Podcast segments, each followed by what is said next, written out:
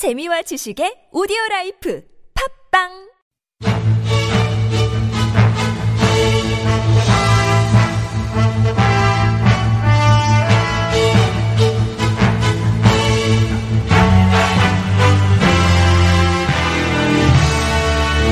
사건은 똑같아 보이는데 왜 이렇게 달라요? 알듯 말듯 복잡한 법, 핵심만 쏙쏙 뽑아서 확실하게 알려드립니다. 이정렬의 로스쿨.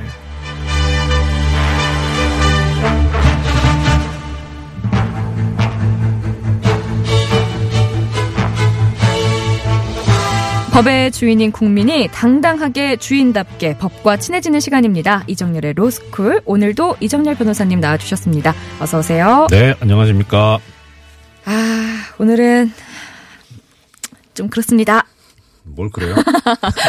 좋으면서. 아니에요. 우리 변호사님이랑 오늘이 마지막 방송이에요. 예, 2월 25일자 다음 주 월요일자로 TBS에서 이제 대대적인 개편이 있어서 음. 어, 뭐 사실 정확하게 생각이 안 나는데 네. 그 중국의 양자강 있잖아요. 음. 양자강을 이제 긴 장자를 써서 길장자를 써서 장강이라고 네. 부르는데요. 그 장강에 물이 흐르는데 음. 뒷물이 오면 음. 앞물은 당연히 이제 흘러서 바다로 가줘야 그래야 뒷물이 와주지 새로운 물들이 그래서 이제 개편을 맞이해서 TBS에서 또 새로운 대표님 모시고 새로운 모습을 갖춰서 뭐 TV는 시청자 여러분들을 또 우리 라디오는 청취자 여러분들을 또 새로 이제 잘 모시려고 하시는데 이제 세술은 또 세부대에 담고 이제 빠질 사람 빨리빨리 빠져줘야죠. 아이, 뭐, 또 그렇게 얘기하십니까. 어쨌든 뭐 중국까지 가서 이제 명언으로 시작을 해봤는데요. 아이, 너무 아쉬워요. 정말 짧은 시간이었지만 네. 저도 되게 많이 배웠다는 게 새삼 느껴지더라고요. 마무리하면서 이렇게 좀 이렇게 뒤돌아보니까. 음, 어떻게 저렇게 얼굴 색 하나도 안 변하고 뻔뻔하게 거짓말 하시죠? 아, 진짜요. 저도 배웠답니다. 아, 그럼 감사하죠, 사실. 뭐, 조금 전에 우리 저 김하나님께서 말씀하셨지만, 네. 제일 아쉬운 건 그거, 그거예요. 이렇게 나름대로 최선을 다해서 정말 우리 처음 시작할 때 하시는 말씀처럼 국민의, 어, 법의 주인이 국민이고 좀더 법과 친숙해질 수 있게 제가 해드렸어야 되는데 과연 그랬나 이렇게 가슴에 손을 얹고 생각해 보면 손 얹기 전에 가슴에 손이 닿기 전부터 벌써 아니야. 네, 아니에요, 아니에요. 생각이 정말 들어요. 아니 그렇지 않습니다. 많은 분들이 아, 법을 조금 더 친숙하게 느끼셨을 것 같아요. 분명히 제가 확언합니다. 글쎄, 이렇게 저기 수- 부도 수표 이렇게 함부로 날리시면 안 되는데 아무튼 그러면 예. 일단 오늘 마무리 잘해서 더 이렇게 많은 분들이 법에 한 발자국 더 다가오실 수 있도록 마무리를 잘 해보죠. 예, 그러죠. 네. 그러니까 일단 오늘 이제 마지막 날이고 해서 네. 뭐 정리를 하는 그런 의미도 있고 뭐랄까 어, 왜 이 많은 분들께서 법에 대해서 어려워하시고 거부감을 가지시는가라는 음. 거를 곰곰이 생각을 해보고 근데 이제 왜 그런지는 사실 이유에 대해서 말씀드리긴 시간이 짧을 것 같고요. 그래서 그걸 극복하기 위해서 어떻게 하시면 좋겠는가 음. 하는 제 나름대로의 생각을 중간중간에 지금까지 한 1년 가까이 방송을 하면서 중간중간에 제가 녹여서 말씀을 드린 적은 꽤 있어요. 근데 음. 이제 그것을 한꺼번에 모아서 좀 정리해서 말씀드리는 것이 좋지 않을까 하는 게 그래도 그나마 제대로 하지 못한 방송에서 유종의 미를 거두려는 마지막 문분이 아닐까 싶긴 합니다. 아, 그 현장에서 오랜 시간 얻어온 노하우를 오늘 대방출해 주셨으면 감사하겠습니다. 자, 우리가 그 프로그램 시작할 때 항상 하는 네. 말이 법과 친해지는 시간 네. 이거거든요. 그래서 법과 친해지려면 일단 어떻게 하는 게 제일 좋은지. 어, 뭐 그렇게 쉽지는 않아요. 쉽지는 않은데 음. 일단은 뭐 법뿐만 아니라 다른 것도 마찬가지지만 뭐 사람을 상대하든 뭐 어떤 상황을 상대하든 간에 제일 갖춰야 될 거는 저는 상대방을 제대로 알아야 된다는 거잖아요. 음. 그러니까 뭐 근거 없이 상대방을 무시해서 나- 얕잡아 봐서도 안 되지만 또 한편으로 근거 없이 무서워하거나 두려워할 필요도 없다. 근데 법에 대해서는 사실 많은 분들께서 얕잡아 본다기보다는 좀 멀리하고 이건 나하고 상관없어. 그러니까 나 관심 안 가져도 돼. 그러니까 오죽하면 법 없이도 살 사람 이게 제일 좋은 음. 사람인 것 이렇게 돼 있겠어요? 그러니까 일단은 두려워하시지 말라는 말씀을 드리고 싶은데 이게 쉽진 않아요. 법이 워낙 고고해 보여요. 근데 사실은요, 이 법률뿐만 아니라 어떤 이런 그 인문 쪽의 계열은요, 가장 큰 특징이 뭐냐면 이게 어디 하늘에서 뚝 떨어지거나 뭐 이렇게 숨겨져 있던 게 아니라 다 사람이 만든 거예요. 특히 법은 사람이 만든 거예요. 근데 음. 그렇죠. 이때 사람은 물론 법률 전문가가 들어가서 요새 이제 법을 만들기는 하지만 어떻든 우리가 기본적으로 생각했던 옛날의 법들 있잖아요. 사람 죽이면 사형받아야 되는 거 아니야? 이게 이런 것들이 뭐냐면 다 기본적인 우리들의 법 감정이었던 거예요. 그런 그런 것들이 다 발전되고 이제 하나하나 좀 체계를 갖춰지면서 이렇게 된 거긴 한데 어떻든 사람이 만들었기 때문에 그 사람이나 나나 그다지 다를 건 없어요. 그렇기 때문에 내가 만약에 법을 만든다면 어떻게 만들까? 라고 생각해 보면 크게 어렵게 다가오진 않을 거예요. 그러니까 일단 겁을 먹지는 마시라 하는 말씀을 꼭 드리고 싶고요. 그 다음에 네. 어 제가 또 항상 이제 드리는 말씀이긴 한데 이런 전통적인 법률들 있어요. 뭐 민법이니 형법이니 상법이니인데 이런 법들 말고 새로 나오는 법들 네. 최근에 만들어지는 법들 그러니까 이 최근이라고 하는 거는 대체로만 한 1960년대 이후입니다. 그러니까 그렇게 최근이라고 할 수는 없죠. 왜냐하면 제가 태어나기 전 부터 시작된 네. 그런 형태니까. 최근이라고 하기에는 너무 먼 1960년. 네. 그러니까 사실 뭐 여러 가지 역사적인 평가는 차치하고 그5.16 이후에 들어선 박정희 정권, 그러니까 제3공화국 이후에 우리나라 법률들이 되게 정비가 돼요. 근데 정비가 되면서 일정한 체제를, 체계를 갖추는데 어떤 체계냐면 제가 항상 드리는 말씀이 있어요. 웬만한 법의 1조에는 뭐가 있다? 목적이 있습니다. 이 목적이라는 건 뭐냐면 도대체 이 법을 왜 만들었는데 이- 이런 법이 왜 필요한데 라고 하는 정신이 1조에 들어가 있어요. 그 다음 2조에는 자, 그럼 이제 이렇게 법을 만드는데 이 법에서 어떤 용어를 쓰, 겠다 근데 그 용어는 이런 뜻이다라고 하는 정의를 내려요. 그래야 모든 게 시작이 돼요. 사실 그렇잖아요. 우리가 대화를 할 때 뭐 지금 제가 여기 지금 손에 볼펜을 가지고 있지만 제가 생각하는 볼펜이라는 개념하고 김혜지 아나운서께서 생각하시는 볼펜이라는 개념이 서로 달라버리면 더 이상 대화가 안 되잖아요. 네. 그러니까 저는 머릿속에 만년필 볼펜이라고 알고 있고 음. 김혜정 아나운서께서는 연필 볼펜이라고 알고 계시면 서로 대화가 안 될 거 아니에요. 그러니까 미리 정해놓는 거예요. 이 법에서 이 용어는 이렇게 쓰겠다. 자, 그 다음에 그렇게 해놓으면 그 다음에 나오는 건 보통 뭐냐면 법을 만들 때 법을 만드는 주체는 대체로 대체로 가 국가잖아요. 국회에서 만들잖아요. 그러니까 이 법을 만들어서 국가는 뭘 할 거냐? 아니면 지방자치단체는 뭘 할 거냐? 라고 하는 것들이 들어가요. 그러니까 네. 국가나 지방자치단체의 권한 또는 의무가 들어가요. 근데 지금 이렇게 얘기하니까 상당히 지루한데 이걸요. 그럼 어떤 법을 보면 그렇게 쭉 볼 수 있느냐? 제일 중요한 거는요. 지금 이 방송을 듣고 계시는 청취자 여러분들께서 여러 직종에 종사하실 거예요. 예를 들어 저 같으면 변호사잖아요. 네. 그럼 무슨 법을 봐야 되겠어요? 변호사법, 그렇죠. 김혜연 아나운서께서는 아나운서법, 아나운서법은 없지만 뭐 노, 노동법, 노동법 맞습니다. 그리고 방송을 하시니까 방송법을 방송법. 음. 보셔야 돼요. 그다음에 뭐 예를 어머 들어서 죄송해요. 저 너무 일이라고 생각했나 봐요. 방송법을 봐야 됩니다, 여러분. 아유 그리고 뭐 예를 들어 지금 운전하고 계시는 분들 무슨 법을 보셔야 되겠어요? 운전. 도로교통법. 아, 도로교통법. 예. 그리고 일단 뭐 예를 들어서 내가 음식점을 하고 있다. 그럼 무슨 법을 봐야 되겠어요? 식품위생법을 보면 돼요. 대답하기 겁나네요. 예. 아니, 그러니까 이게 뭐냐면 그 지금 이 방송을 듣고 계시는 분들 각자 각자마다 어 그래 내가 직업이 뭔데 뭐 예를 들어 내가 은행에 근무한다 금융권에 있다 그럼 은행법을 봐야 돼요. 그걸 보면 법에 나와 있는 쭉 얘기들이 아 내가 지금 일을 하고 있는데 이게 이렇게 돌아가고 있었는데 그게 법에 이렇게 돼 있구나라고 대입시켜서 보시면 아 법이라는 게 이런 거구나라는 걸 이해하시기가 쉬우실 거예요. 사실 저희 이제 이 코너 시작하면서 변호사님이 법 조문 네. 이런 거를 주시면 처음에는 잘안 봤어요. 왜냐면 내가 이걸 어떻게 읽어? 라는 생각이 그렇죠. 되게 강했거든요. 근데 한번 읽어보시라고 권해주셔가지고 천천히 읽어보기 시작하니까 이게 처음에는 힘든 듯 했는데 읽히더라고요. 그냥 모르는 단어는 찾아보면서 읽으면 금방금방 또 읽더라고요.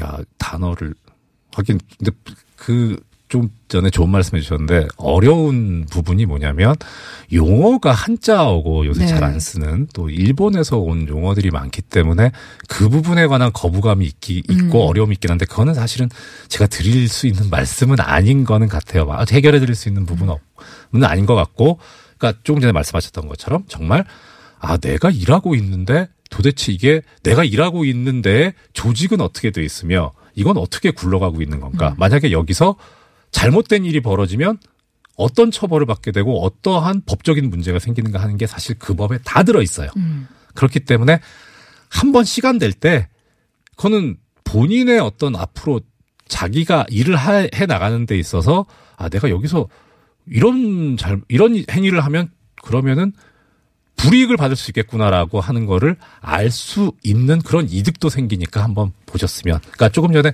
참 관심 갖고 읽어줘서 감사한데 이 애청자 여러분들께서 그러셨으면 하는 생각이 들어요. 정말 그 어려운 단어들 몇 개 빼면은 생각보다 술술 읽혀서 좀 놀라울 정도입니다. 여러분 한번 도전해 보시길 바라고요. 예. 저도 앞으로 소홀히 하지 않고 혼자서라도 공부 열심히 해볼게요. 그래서- 모르는 거 있으면 연락드릴게요. 어, 언제든지 좋습니다. 그리고 그래서 국가 지방자치단체가 나오고 그 다음에 대체로 그 법을 만들므로써 새로 생기는 조직들이 있어요. 보통 그 위원회죠.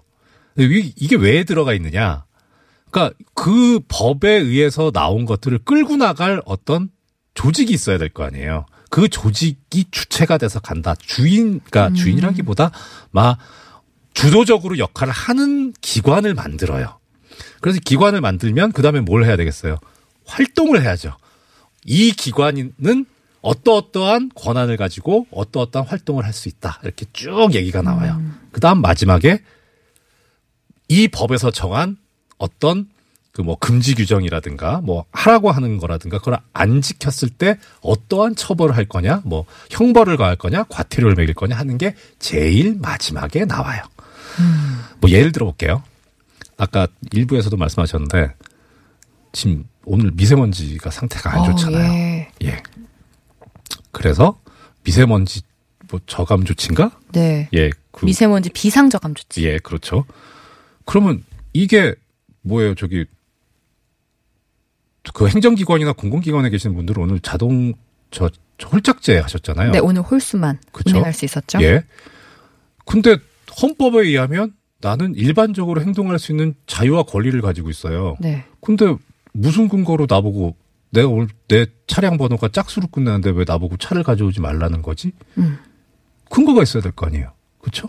예. 그 법이 있어요. 음. 미세먼지에 관한 법이 있습니다. 아, 그래요. 예. 미세먼지 저감 및 관리에 관한 특별법이라고 있어요. 음. 이 법이 2018년 작년 8월 14일 날 제정돼 가지고 음. 올해 2월부터 시행이 되고 있어요. 그럼 법이 있으니까 되는 거예요. 이 법 한번 찾아보시면 어렵지 않아요. 한 일주일 됐네요, 시행된 지. 예. 1조에 목적이 있고 2조에 정의가 있어요. 이 법에서 미세먼지라 하면 쭉 나와요. 음. 그 다음 3조에 국가는 뭐 해야 된다. 지방자치단체 뭐 해야 돼. 뭘 해야 되겠어요. 미세먼지 발생과 뭐 이게 그걸 저, 낮추기 위해서 애써야 된다. 근데 그걸 애쓰기 위해서 뭘 해야 되겠습니까? 돈이 들죠. 그래서 그걸 조항을 근거로 예산이 배정될 수 있어요. 그 다음에 미세먼지 저감을 위해서 실제 실무를 보는 위원회가 만들어지고 그리고 뭐 연구개발 투자를 해야 되고 하는 것들이 쭉 법에 나옵니다. 아, 큰일 대체로 났네요. 그래요. 오늘 예. 마지막 시간이라 여쭤볼 거 되게 많은데. 네. 여기는 여기까지 하고요. 네. 네. 우리가 어쨌든 제일 실질적인 거는 네, 실질적인 거. 살다 보면 네. 그런 일이 없으면 좋겠지만 소송에 휘말리게 되는 경우 예, 그렇죠. 생기기도 합니다. 네. 어떻게 하면 잘 대응하는 건지 좀 이렇게 크게 크게 예, 살펴주시면 크게, 좋을 크게. 것 같아요. 일단 제일 좋은 건요. 소송 안 하는 그럼요. 게 제일 나요. 제일 그럼요. 나요. 예. 제일 난데. 근데 꼭 드리고 싶은 말씀은 가급적이면 하시지 말되 일단 한다. 네. 무조건 이겨야 됩니다. 예. 이거 이기자. 예. 소송에서 지면요. 음. 아무리 작은 거라도 파급이 엄청납니다. 왜냐면은 음. 어, 형사로 얘기하면 일사부재리고 음. 민사로 얘기하면 기판력이라고 하는데 이미 판단받은 그런 법적인 효력이 있기 때문에 그걸 뒤집을 수가 없어요. 네. 그러니까 그거는 이제 설령 잘못된 판결이더라도 그 잘못된 판결에서 인정된 사실관계는 이제 그냥 그게 진실인 것처럼 전제를 두고 다음 일들이 벌어지거든요. 그러니까 단추가 완전히 잘못 깨질 수가 있어요. 그래서 아무리 사소한 거라도 최선을 다해서 이기시라는 거고 네. 이기는데 그럼 어떻게 이길 수 있느냐? 사실 뭐 여러 가지 있는데 원칙은 그겁니다. 소송은요. 쉽게 말하면 게임이에요. 경기예요. 게임이라. 그러니까 형사 사건 같으면 검사와 피고인이 서로 선수고 판사가 심판이죠. 민사는 원고 피고가 있고 그다음 판사가 심판이에요. 서로 쌍방 당사자가 게임을 하는데 승부를 어떻게 결정하느냐? 판사를 설득시켜서 판사가 설득시키는 쪽이 이기는 거죠. 그렇죠? 축구는 골을 많이 넣는 쪽이 이기듯이. 네. 그러면은 뭘 가지고 설득할 거냐? 증거. 그렇죠. 제일 중요한 게 증거예요. 그 다음에 논리. 그러니까 증거가 사람이 살면서 모든 거에 증거를 남길 수 없잖아요. 네. 그러니까 증거가 없는 부분은 논리로 예 논리가 있어야 돼요. 일관성이 있어야 돼요.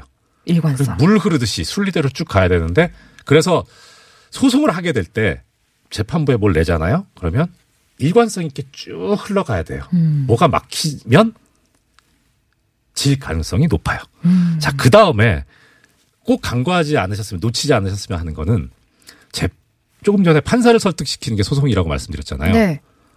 근데 판사도 사람이에요, 재판하는 사람. 음. 재판하는 자도. 그럼 사람인 이상 싫어하는 게 있고 좋아하는 게 있을 거 아닙니까? 가급적이면 좋아하는 걸 하고 가급적이면 싫어하는 걸 안 해야 되겠죠. 네. 예. 그럼 판사 입장에서는 물론 나는 소송을 하고 있는 나는 그 사건 하나예요, 그날. 근데 판사는요. 그날 재판이 많아요. 네. 그러니까 짧게. 예. 말은 법정에서 말은 가급적 짧게 적게. 전 안 되는데 저 엄청 질척거리는 스타일인데. 그러니까 만약에 예를 들어 제가 하고 싶은 말이 많아요. 그래서 한 10분 정도를 떠들었단 말이에요. 네. 근데 그날 재판이 한 40건, 50건데. 아. 그러면은 한, 한쪽에 10분 줬으면 다른 쪽에서 10분 줘야 될 거 아닙니까? 그럼 20분이잖아요. 네. 20분을 40건을 해보세요. 그럼 몇, 분- 몇 분이에요? 그 판사는 어떻겠어요? 네. 마지막에는 녹초가 됩니다. 그 다음에 처음에 시작할 때 그렇게 되면요. 야, 이거 이러다 오늘 재판 다 할 수 있을까? 걱정. 이 됩니다. 사람인 건 너무 당연한 거예요. 다음 결정적인 문제는 뭐냐면 나는 신나게 내가 하고 싶은 얘기를 했는데 판사는 그걸 기억을 못 합니다. 사람이기 때문에. 꿀팁입니다. 당연히 기억 못 할 거 아니에요. 무조건 입장, 짧게. 입장 바꿔 생각해 보세요. 기억 못 할 거 아니에요. 그러니까 가급적이면 말은 적게 하고 글을 쓰세요. 음, 아. 글을 써서 내면 다 봅니다. 하나도 안 빼놓고 봅니다. 반성문은 별로 효력 없죠. 음, 그건 뭐, 꼭 그런 건 아닌데, 그래도, 네. 그래도. 뭐 특히 민사 같으면은 준비 서면이나 뭐 이런 거, 음. 글로 써서 내는 게 좋고요. 그 다음에 벌써 시간이 이렇게 됐네. 제가 말이 많네요. 휴. 그 다음에 중요한 거는요. 네. 글도 길면 안 돼요. 어, 글도 일목요연하게. 딱. 생각해 보세요. 내, 제가 무슨 어떤 글을, 내가 글을 본다고 남의 글을 본다고 생각해 보세요. 이게 석장, 넉장 넘어가면 눈에 안 들어와요. 벌써 딱 보는 순간, 어, 이거 왜 이렇게 두꺼워? 이거 언제 다 봐? 사람이 그 생각 들 거 아니에요. 그러니까 하고 싶은 말을 압축해서 요령 있게 짧게 내는 게 아주 중요합니다. 그렇군요. 그 다음에 논리는 그렇고요. 그 다음에 증거. 음. 제일 중요하다고 말씀드렸는데, 제일 중요한 건요. 사람들 이렇게 주로 하시는 말씀이 그거예요. 증인 있어요. 근데 증인요, 별로 쓸모 없어요. 왜냐하면 사람의 기억은 한계가 있거든요. 음. 그러니까 법정에선 증인은 그렇게 중요시하게 취급되지 않아요. 우리가 항상 얘기하잖아요. 물증. 음. 제일 중요합니다. 근데 물증 중에서 뭐가 제일 좋으냐? 사진, 녹음. 예, 상대방이 쓴 문서. 1번. 아, 상 1번 상대방이, 상대방이 쓴 거. 문서. 상대방이 쓴 거는 움직일 수가 없어요. 위조하기 전에는. 음. 그러니까 상대방이 예를 들어서 그래서 제일 전형적인 예가 뭐냐면 차용증. 어. 내가 돈 빌려 줬다고 소송을 하는데 상대방이 차용증을 써줬어요. 예. 얼마나 유리하겠어요. 상대방이 쓴 문서. 이게 1번입니다. 2번. 사인 그렇죠. 사인. 2번은 제3자가 쓴 거. 제 3자가 쓴 조금 거. 전에 말씀하신 뭐 사진 예. 뭐 이런 거 그거는 제3자가 한 객관적인 거잖아요. 그러니까 했다기보다 제- 객관적인 거잖아요. 이렇게 네. 변형이 불가능한. 음. 그래서 증거 가치가 제일 낮은 건 뭐냐면 자기가 만든 문서. 음. 1번 내용 증명 우편. 이거 별로 증거 가치가 없어요. 아, 그래요. 예, 그래서 그다음에 녹취록 이런 거. 그래서 증인이 있다, 녹취를 녹취했다 여기에 매달리실 게 아니라 제일 중요한 거는 1번 상대방이 만든 문서, 그다음에 제3자 가 만든 객관적인 문서를 수집하는데 노력을 하시라. 이런 논리, 그 다음에 증거가를 갖추는 게 소송에선 기본적으로 제일 중요해요. 아, 지금 청취자분들 막 귀 쫑긋쫑긋 하고 계신 게 느껴집니다. 기왕 소송하지 마시고. 예, 예, 웬만하면 안 하고 다, 나 혹시 모를 일을 대비해서 네. 그리고 소송할 때 좋은 변호사님 만나는 게 정말 중요한 일인 것 같아요. 그렇죠. 근데 수많은 변호사님들 중에서 어떻게 하면 좋은 변호사를 딱 만날 수 있을까요? 좋은 변호사를 만날 수 있는 방법은 잘은 모르겠고요. 일단 네. 제일 중요한 건요. 변호사와 의뢰인의 관계는 신뢰관계로 음. 시작하는 거예요. 왜냐하면 의뢰인 입장에서 보면 그분의 인생, 재산 뭐 이런 것이 걸려 있잖아요. 그렇죠. 모든 게 걸려 있, 거의 모든 게 걸려 있단 말이에요. 그분의 역사가 걸려 있어요. 음. 그러니까 정말 믿고 다 털어놔야 되고 안 그러면 못 믿으면 제대로 일이 안 됩니다. 음. 그러니까 뭐 무슨 전관 뭐 무슨 뭐 판검사 경력이 오래됐느니 뭐 금방 나온 이게 중요한 게 아니라 내가 믿고 내 얘기를 다 털어놓고 내가 하고 싶은 얘기를 법적으로 잘 구성해서 법 법원이나 뭐 수사기관에 잘 전달해 줄 수 있는 사람. 음. 이게 제일 원칙이에요. 근데 대화가 잘 되는 변호사님. 그렇죠. 마음이 통하고 공감이 잘 되고 이게 제일 중요해요. 믿을 수 있는 사람. 믿을 수 있는 사람. 예. 그게 제일 중요하고 그외 특히 그래서 근데 이건 이제 그냥 원칙인 거고 뭐랄까 그냥 세세한 팁을 알려드리자면 저는 권할 때 어떤 분들을 같이 하면 좋겠다라고 권하냐면 그 사건에 있어서 나의 약점을 지적해 주는 사람. 음, 그러니까 내가 불리한 부분. 음, 이길 수 있어요. 무조건 잘할 수 있습니다. 이런 분보다. 그렇죠. 다- 선생님이 이게 좀 약해요. 이것 때문에 질 수 있습니다. 이 부분은 대비해야 됩니다. 음, 이 부분에 관해서 뭐 보충할 게 혹시 있습니까? 뭐 자료를 가지고 계신 게 있습니까? 이렇게 내, 그러니까 사람이 100% 완벽하지 않기 때문에 내가 이길 수 있는 승기를 쥐고도 있지만 내가 질 수 있는 약점도 있단 말이에요. 근데 그 약점을 물론 본인은 알 수도 있고 모를 수도 있는데 변호사가 그걸 챙겨가지고 딱 지적을 해줘야 그래야 아 내가 믿고 맡길 수 있다라고 할 수 있어요. 그걸 얘기하지 않고 조금 전에 김한원 선수 얘기한 것처럼 이깁니다. 이거 제가 자신 네? 있습니다. 예. 걱정하지 마십시오. 무조건 피해야 됩니다. 특히 법률가는요 단정적으로 얘기를 잘 안 해요. 음. 왜냐하면 이럴 수도 있고요, 저럴 수도 있는데 이럴 가능성이 더 높습니다. 큽니 가능성이 큽니다라고 얘기하지. 아 이건 이깁니다. 100%입니다. 이 이런 믿지 마세요. 그럼 거의 사기. 다른 그래도 동업자 정신이 있어야죠. 아, 예, 죄송합니다. 사기라 그래요. 죄송합니다. 자, 끝으로 예. 아, 법적으로 곤란한 상황에 처하신 분들 중에서 변호사를 찾아갈 어, 어떤 여건이 안 되는 분들도 분명 계실 거예요. 그래서 혼자 끙끙 앓는 분들 많은데 이런 분들 도움받을 수 있는 방법 알려주세요. 일단 제일 쉽게 가실 수 있는 데는 법률구조공단이에요. 그러니까 그 법률구조공단. 법률구조공단 법도 있거든요. 네. 거기에 법의 목적에 보면 이 법률 서비스를 음. 받기 어려운 분들을 위해서 공단을 따로 만든다고 돼 있어요. 아예 음. 법 자체가 그러니까 공단을 만든 자체가 그렇게 돼 있기 때문에 이유가 그러니까 법률구조공단에 가보시는 것을 권합니다. 그리고 그분들께서 그걸 또 사명감을 가지고 하고 계시기 때문에 아 가장 낫고 그리고 뭐 그외뭐 여러 가지 이제 소송법상의 제도는 있습니다만 뭐 그런 디테일보다는 법률구조공단이 제일 확실하다 이렇게 말씀드리고 싶네요. 요거 딱 하나 여쭤봐도 될까요? 네. 8141번님이요. 부모님이 민사재판 소송을 준비 중인데 상대방 가족 중에 변호사가 두 명의 어, 법조인 가족이다 보니까 전관 이유 같은 것으로 편파적인 판결을 받을까봐 걱정스럽습니다라고 문자 주셨거든요. 그 걱정을 하시는 거 저는 무리는 아니라고 생각해요. 우리 지금 사법부의 신뢰가 워낙 떨어져 있기 때문에 그래서 그렇긴 한데 근데 그 이번 사법농단 사건에서 저 촉발시켰던 이탄희 판사님이 좋은 얘기를 하셨더라고요. 대부분의 판사는 그렇지 않습니다. 그리고 제가 단언 하지 말라고 말씀을 드렸음에도 불구하고 그 단언할 수 있는 거는 일단 중요한 건요. 논리, 증거를 갖고 있으면요. 저쪽에서 전관 뭐 아니라 뭐 다른 사람이 와도 안 돼요. 예를 들어 예를 들어서 보면요. 지금 양승태 전 대법원장 이제 구속돼 계시잖아요. 재판을 앞- 앞두고 있는데 그분도 변호사 선임합니다. 음. 왜냐하면 자기가 그 양반이 법을 몰라서 변호사 선임하겠어요? 그건 아니거든요. 예. 다 그렇게 해서 서로 의견을 맞추고 서로 피드백을 하고 cross check를 하기 위해서 그런 거예요. 그런 그래서 전관으로 치면 최고의 전관인데 전관 예우를 생각하고 하- 하겠어요? 그렇지는 않습니다. 그러니까 전관 예우가 작용할 거다라고 하는 그렇진 않습니다라고 제가 말씀 못 드리겠어요. 그럴 수도 있긴 하나 그 걱정보다는 오히려 원칙대로 이길 수 있는 방법을 생각하시는 게 좋을 것 같다. 네. 그 말씀을 드리고 싶습니다. 아, 많은 분들이 앞으로도 응원합니다. 뭐, 그간 재밌었어요. 오늘 마지막 아유. 시간이군요. 넌 먼 나라 얘기 같았던 법에 한층 다가갈 수 있게 쉽게 풀어주셨는데 안타깝습니다. 이런 문자들 상당히 많이 보내주셨습니다. 고맙습니다. 오늘 마지막 시간이라 섭섭하지만 여기서 인사 나누겠습니다. 그동안 너무 감사했습니다. 고맙습니다. 다음 주에, 건강하십시오. 다음 주에 뵙겠다는 이야기가 다음 주에 습관적으로 뵙겠. 네, 다음 주에 회식으로 만나 뵙겠습니다. 감사합니다. 고맙습니다.